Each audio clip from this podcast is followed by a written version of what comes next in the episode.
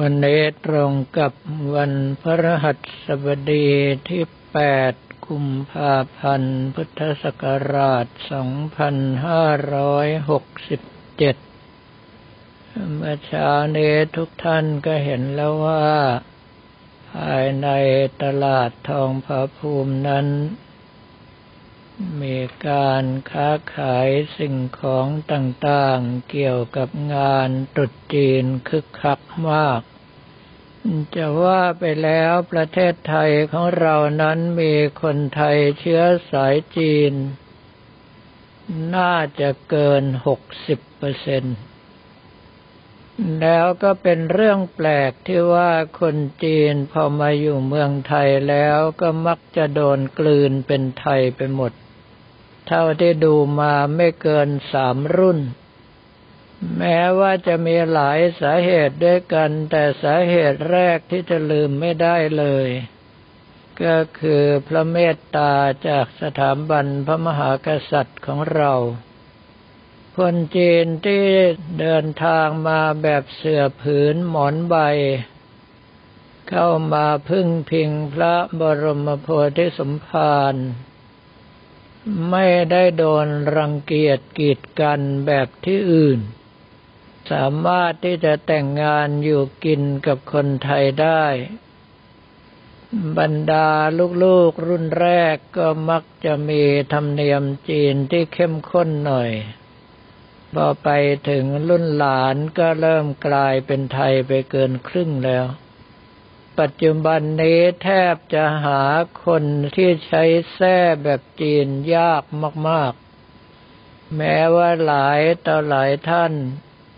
พอเห็นนามสกุลก็จะรู้ว่ามาจากแส้อะไร แต่ก็เปลี่ยนเป็นไทยอยู่ดี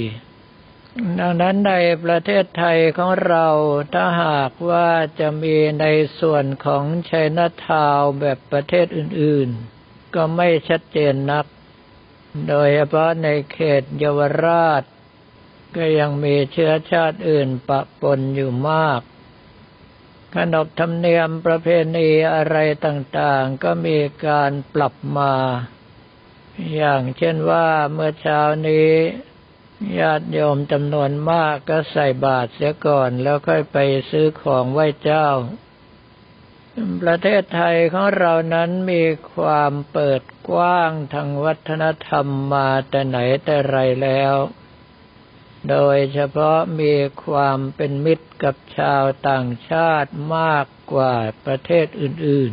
ๆ จึงทำให้ชาวต่างชาติเมื่อมาแล้วไม่รู้สึกว่าตนเองแปลกแยก มักจะได้รับการต้อนรับที่ดีเสมอ แล้วคนจีนรุ่นเก่าๆ อย่างรุ่นเตีย แม่ของกระผมอัตภาพเอง ก็ยังตั้งใจส่งลูกเรียนหนังสือไทย โดยเฉพาะบอกว่าเตี่ยแม่ไม่รู้หนังสือทำอะไรก็เสียเปรียบเขา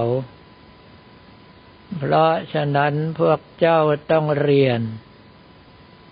จึงทำให้คนจีนเมื่อประสบความสำเร็จในรุ่นแรก ทั้งๆทที่มาแบบเสือผืนหมอนใบ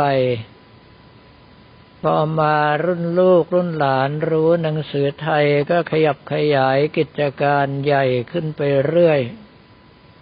จากที่เก็บหอมรอมริบทำงานเล็กๆ ก็เริ่มผันตัวเป็นเท่าแก่ และท้ายที่สุดหลายท่านก็มีกิจการใหญ่โต จนปัจจุบันนี้แทบจะยึดครองเศรษฐกิจส่วนรวมไปหมดแล้ว แต่ว่าตั้งแต่เด็กมากับผมมัตมภาพเจอบุคคลผู้หนึ่ง ต้องบอกว่าผิดฝาผิดตัวมาก ก็คือท่านเป็นบัณฑิต มาจากประเทศจีน พวกกระผมดาภาพเรียกว่าหุนเจกอาเจกก็คือน้องพ่อนั่นแหละคนจีนเมื่อเข้ามาถึงประเทศไทยก็มักจะเสาะหาญาติพี่น้องของตัวเองว่าอยู่ที่ไหน แล้วก็ไปอาศัยพึ่งพิงก่อน พอเห็นช่องทาง ก็ค่อยแยกไปทำมาหากินของตนเอง ถ้าหากว่าหาญาติพี่น้องไม่ได้ เพราะตนเองมาเป็นคนแรก ๆ ก็จะหาคนแท้เดียวกัน ถ้าพี่น้องก็ไม่มีคนแท้เดียวกัน ก็ไม่มีจะหาคนที่มาจากเมืองเดียวกัน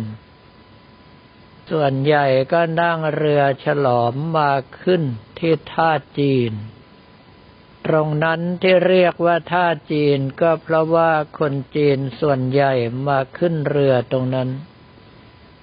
แล้วก็จะมีบรรดาเท่าแก่หรือว่านายงานมารับตัวไปทำงาน หรือว่ามีญาติพี่น้องเพื่อนฝูงมารับไปทำงานตามที่ได้ติดต่อกันไว้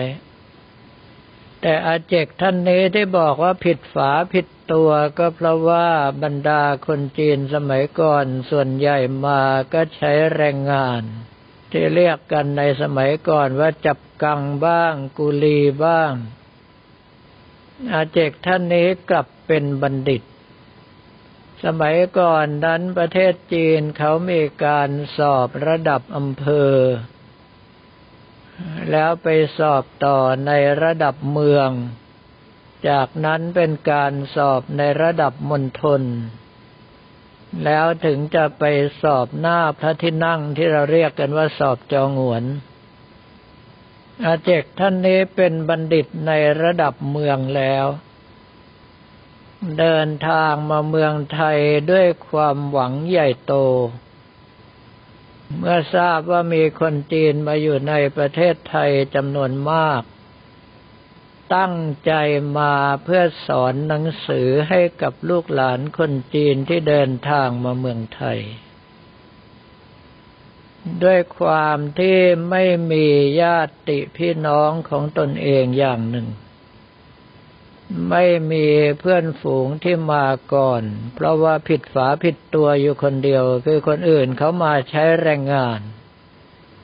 ตัวเองจะมาสอนหนังสือ ในเมื่อหาญาติไม่ได้ก็มาพึ่งเตี่ยของกระผมมาดอภาพเอง เพราะว่าตอนนั้นพักพวกเพื่อนฝูงทั้งประเภทร่วมแท้ร่วมเมือง มาอาศัยทำงานอยู่สี่สิบกว่าคน แล้วเตี่ยก็บอกว่าแค่เพิ่มตะเกียบคู่เดียวไม่เป็นไรหรอก ก็คือคนกินเพิ่มขึ้นมาปากหนึ่งเท่านั้น ก็ยังหุงข้าวกระทะใบบัวอยู่ดี ปรากฏว่าตอนแรกอาเจกก็ตั้งใจ เปิดโรงเรียนสอนเด็กๆ ลูกหลานของบรรดา กุลีที่เข้ามาใช้แรงงาน ปรากฏว่าได้ไม่กี่วันก็ต้องเลิก เนื่องเพราะว่าคนจีนสมัยก่อนที่เราเห็นว่าเขานิยมลูกเต็มบ้านหลานเต็มเมืองนั้น เป้าหมายแรกก็คือตั้งใจเพิ่มแรงงานในบ้าน เด็กๆพอรู้ความอย่างกับผมอดอภาพก็โดนบังคับให้ไปเลี้ยงน้องแล้ว ถ้าหากว่าพอหยิบพอจับงานอะไรได้ก็โดนใช้ไปทำงานนั้น พอเริ่มอายุห้าขวบหกขวบก็ต้องหัดถางหญ้า หัดขุดดิน จึงทำให้ไม่มีเด็กไปเรียนกับอาเจกท่านนี้ อยากจะบอกว่าในสมัยที่กับผมมรภาพเรียนหนังสือไทยชั้นประถมปีที่หนึ่ง หาครูที่จบปริญญาตรีไม่ได้เลยแม้แต่คนเดียว ยังมีครูที่เรียนจบป .4 อยู่สองท่าน ส่วนครูท่านอื่น ๆนั้นก็มักจะเรียนปกศ ถ้าหากว่าใครสอบพอมอได้นี่แทบจะปิดจังหวัดเลี้ยงกันเลย จึงทำให้อาเจกซึ่งมีความรู้เหมือนอย่างกับจบปริญญามาแล้วจากประเทศจีน กับตกงานอยู่คนเดียว เพราะว่าทำมาหากินอะไรไม่เป็น ตั้งใจจะมาทำอาชีพสอนหนังสือ แต่ไม่ประสบความสำเร็จ เพราะว่าเขาต้องการใช้แรงงานลูกหลาน ท่านก็คงจะเครียด ก็เลยกินเหล้าเมาอยู่ทุกวัน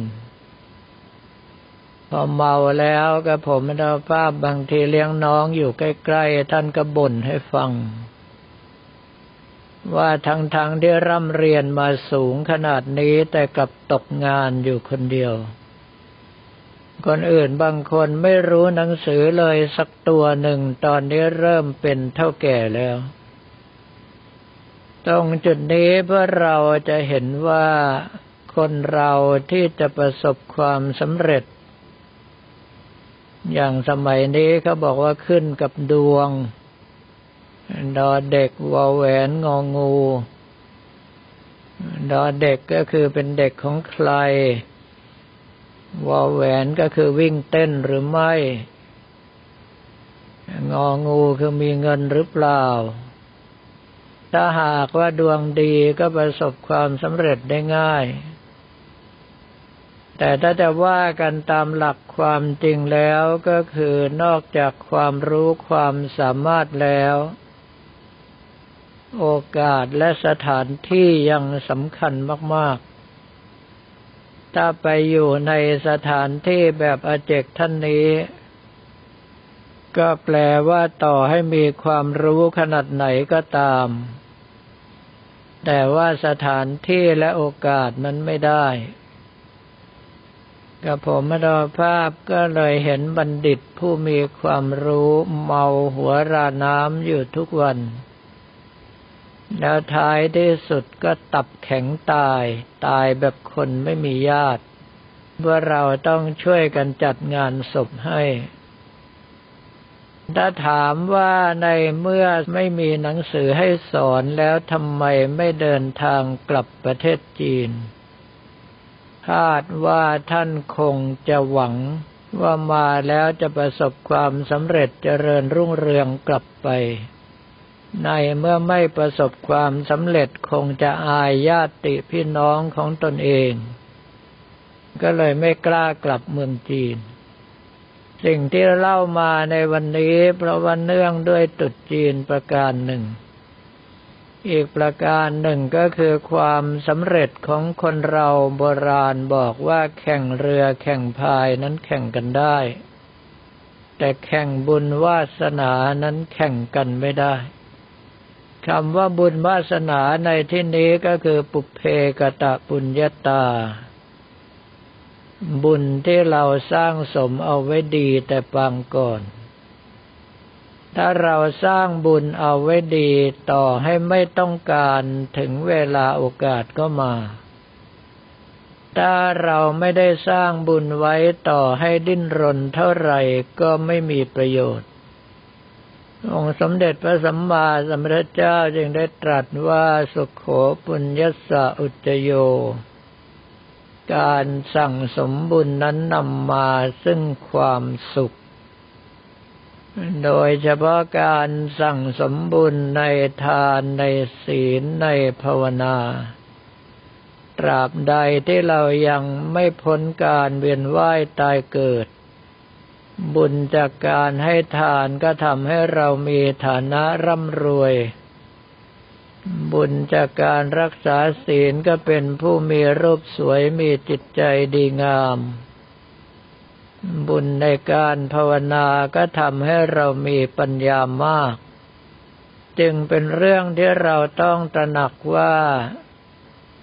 คนไทยเชื้อสายจีนในปัจจุบันนั้นจะว่าไปแล้ว ปฏิบัติในประเพณีตุดจีน เพราะสายเลือดบังคับเท่านั้น ส่วนมากน่าจะเกินร้อยละเจ็ดแปดสิบ ถึงเวลาก็หันมาทำบุญแบบไทยๆ แม้ว่าสมัยก่อนเขาจะมีคำว่าทำบุญศูนย์เปล่าไหว้เจ้ายังได้กิน แต่สมัยนี้คนจีนที่กลืนมาเป็นไทยจะหมดอยู่แล้ว หลายต่อหลายท่านทำบุญมากกว่าคนไทยหลายเท่า โดยเฉพาะบรรดาเท่าแก่ใหญ่ ๆ บางทีก็สร้างโบสถ์เองทั้งหลัง บางท่านก็ถึงขนาดสร้างวัดทั้งวัดเลยก็มี จึงเป็นเรื่องที่พวกเราต้องตระหนักเอาไว้ว่าในเรื่องของบุญของกุศลนั้น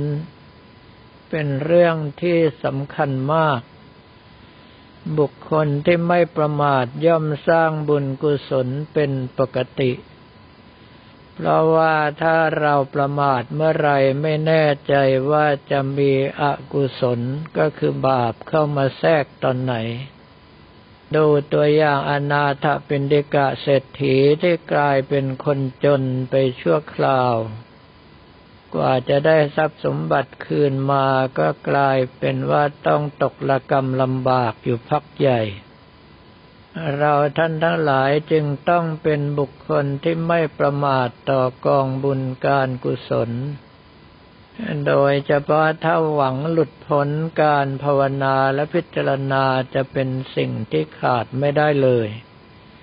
สำหรับวันนี้ก็ขอเรียนถวายพระภิกษุสมณเณรก็เราและบอกกล่าวแก่ญาติโยมแต่เพียงเท่านี้